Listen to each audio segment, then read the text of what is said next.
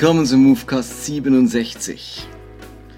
Jetzt hat es wieder mal eine Weile gedauert. Die Taktung meiner Movecast ist etwas länger geworden. Das liegt nicht daran, dass mir die Ideen ausgehen, sondern schlicht und einfach daran, dass ich in einer ganz speziellen Lebensphase stecke, nämlich mitten im Umzug.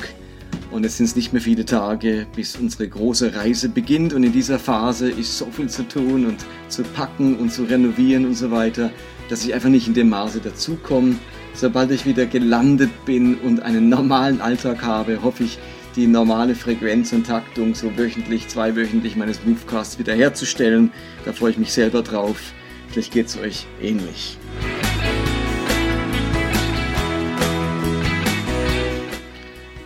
Und heute möchte ich mich mit einem Thema beschäftigen, das wieder aus dem Schöpfungsbericht herkommt.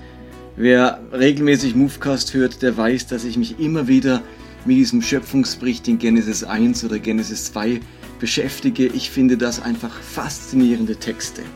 Und für mich sind das keine wörtlichen naturwissenschaftlichen Berichte, wo es nur darum geht, ist das historisch oder naturwissenschaftlich alles korrekt so, sondern es sind für mich tiefe, geistliche, wahre, inspirierte Berichte, die unerschöpflich sind und so viel zu sagen haben über unser Leben, über unser Gedeihen, über unser Werden.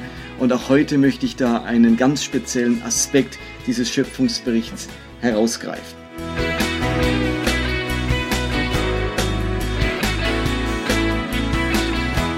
Okay, mein Name ist Martin Benz und jetzt geht's los.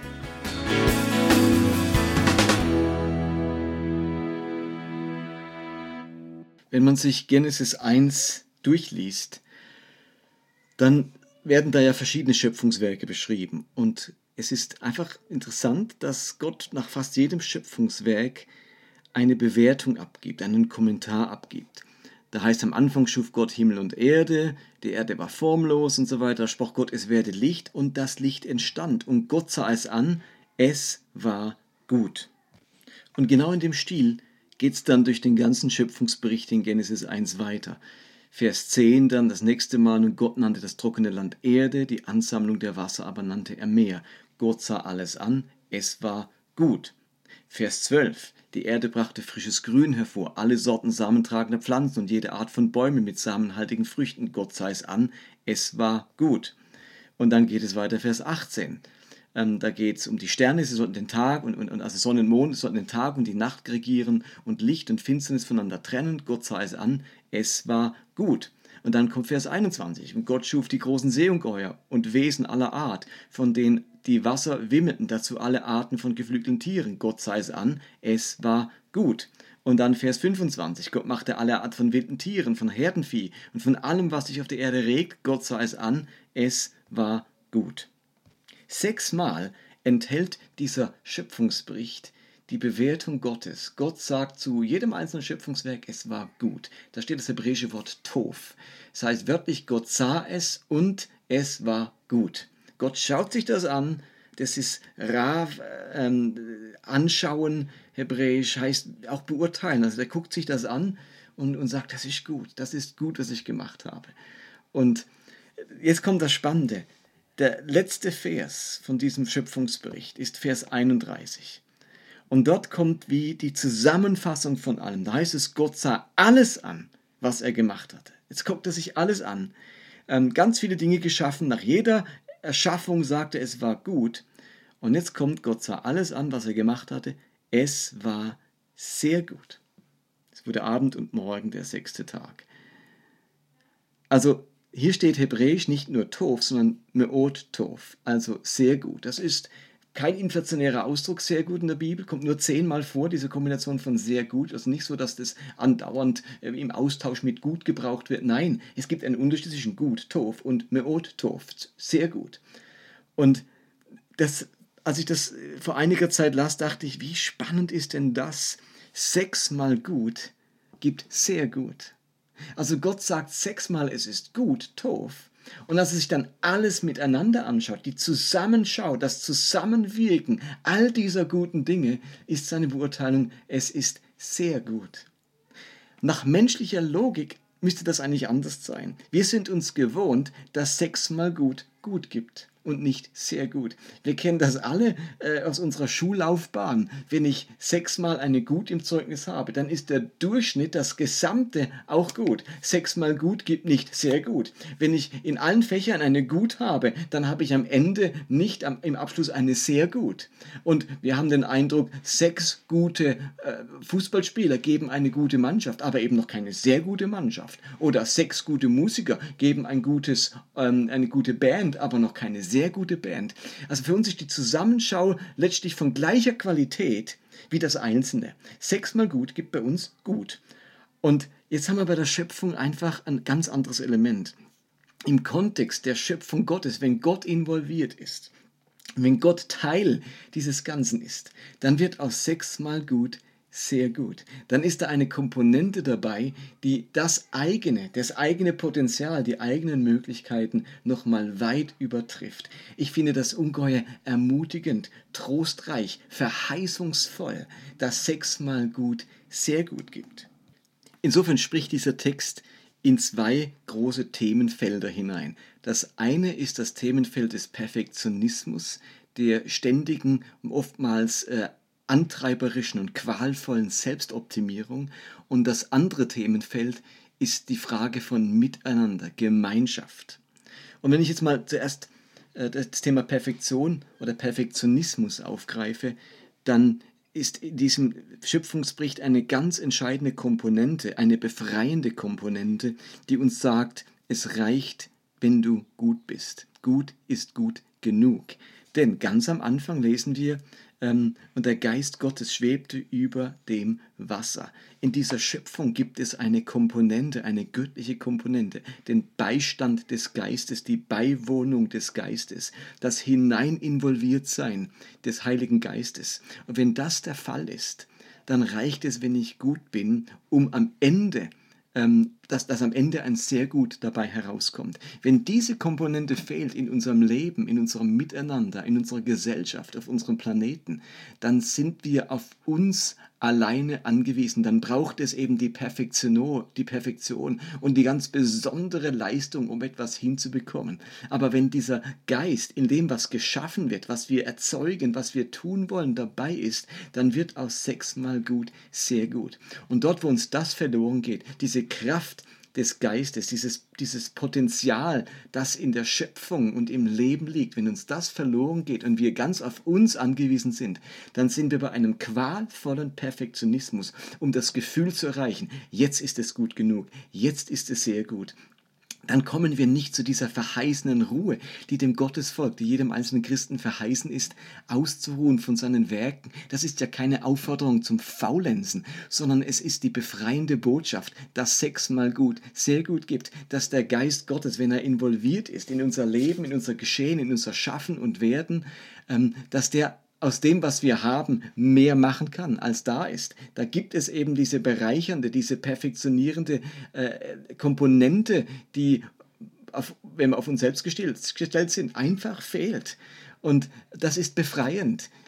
So wie ich bin, ist es gut genug und im Zusammenspiel ähm, wird es eben dann sehr gut.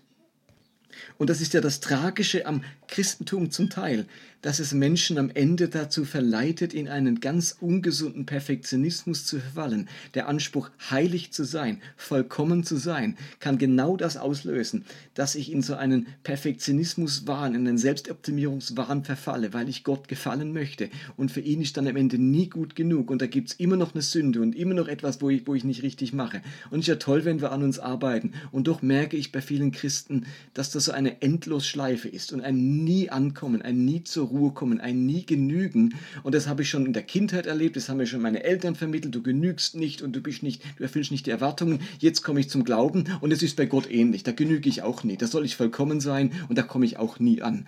Und die Botschaft, sechsmal gut gibt sehr gut, ist sowas von befreiend, weil Gott sagt, gut ist gut genug, du genügst. Und wenn ich dabei bin, dann wird das Ganze sehr gut, auch wenn du es selber nicht zum sehr gut bringen würdest.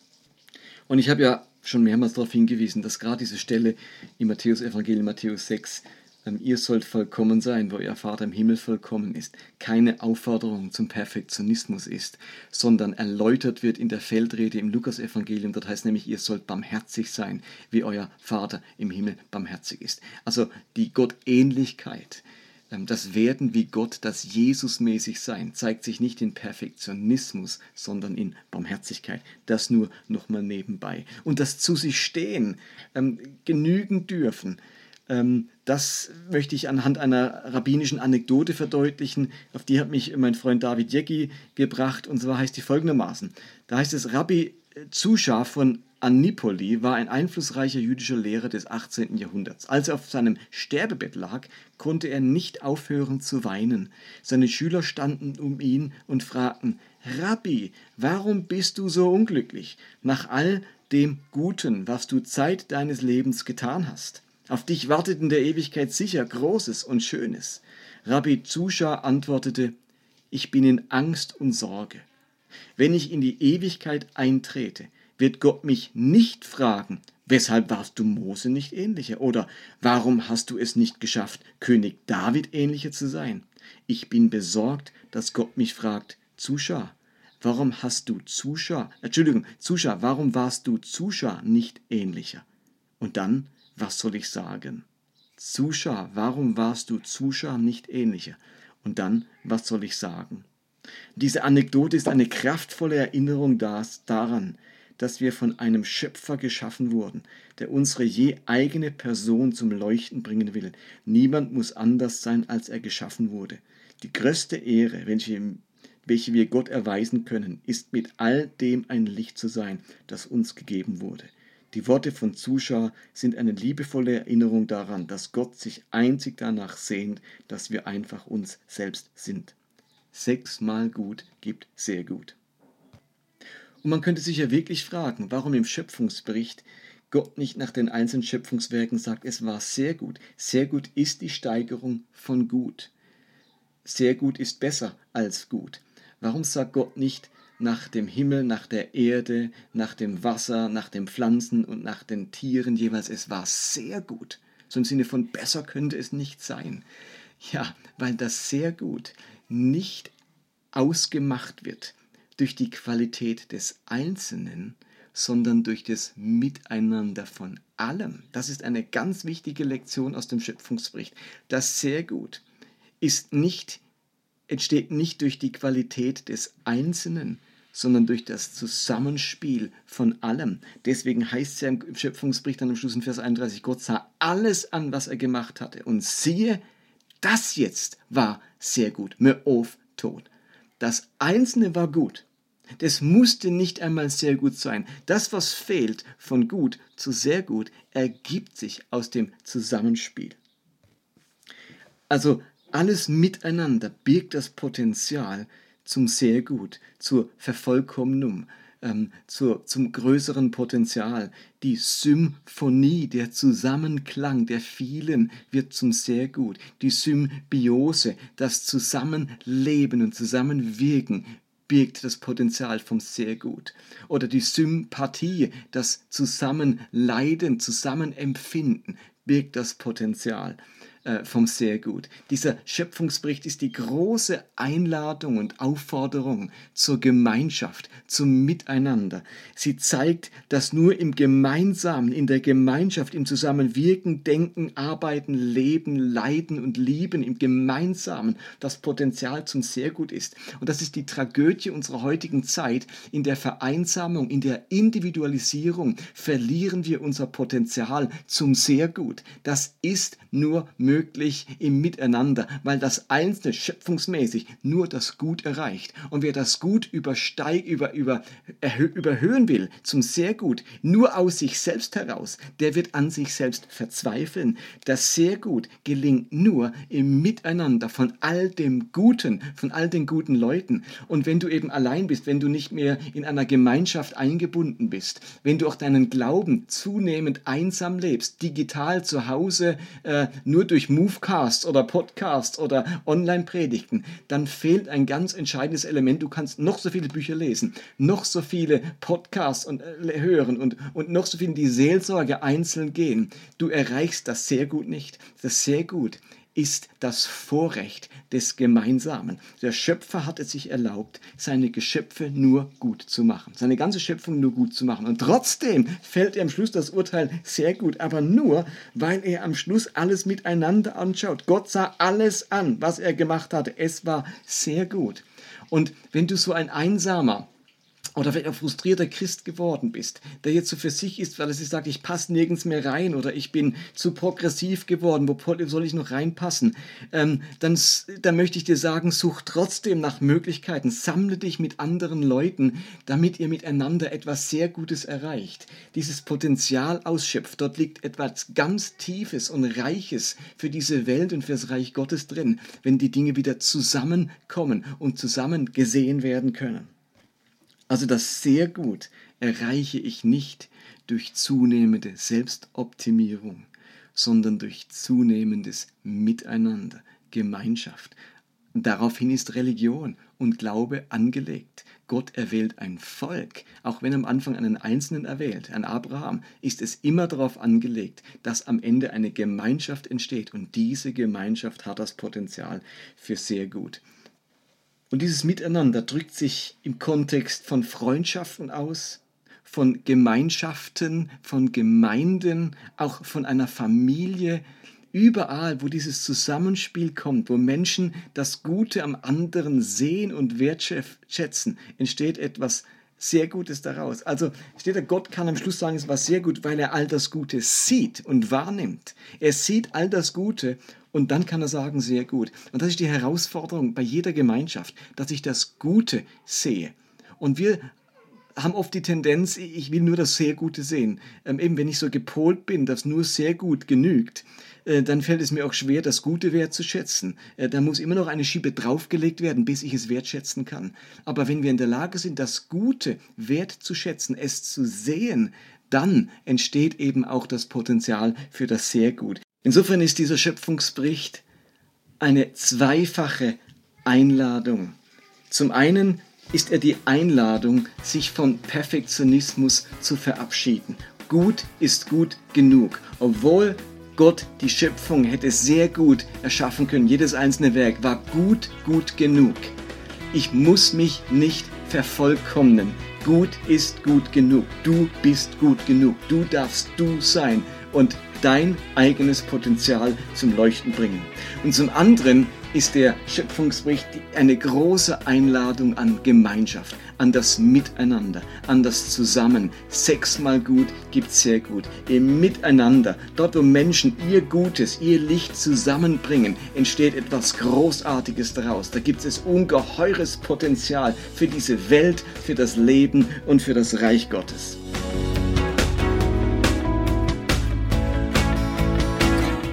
Insofern hoffe ich, dass euch dieser Schöpfungsbericht genauso begeistert, wie er mich immer wieder begeistert und dass ihr auch heute was mitnehmen konntet. Das war also Movecast für heute und jetzt wird es einen Moment gehen, bis ich das nächste Mal dazukomme, bis dieser Umzug hinter mir liegt, aber dann freue ich mich, mit euch wieder etwas Neues aus dieser unglaublich spannenden Bibel und aus dem Leben zu entdecken.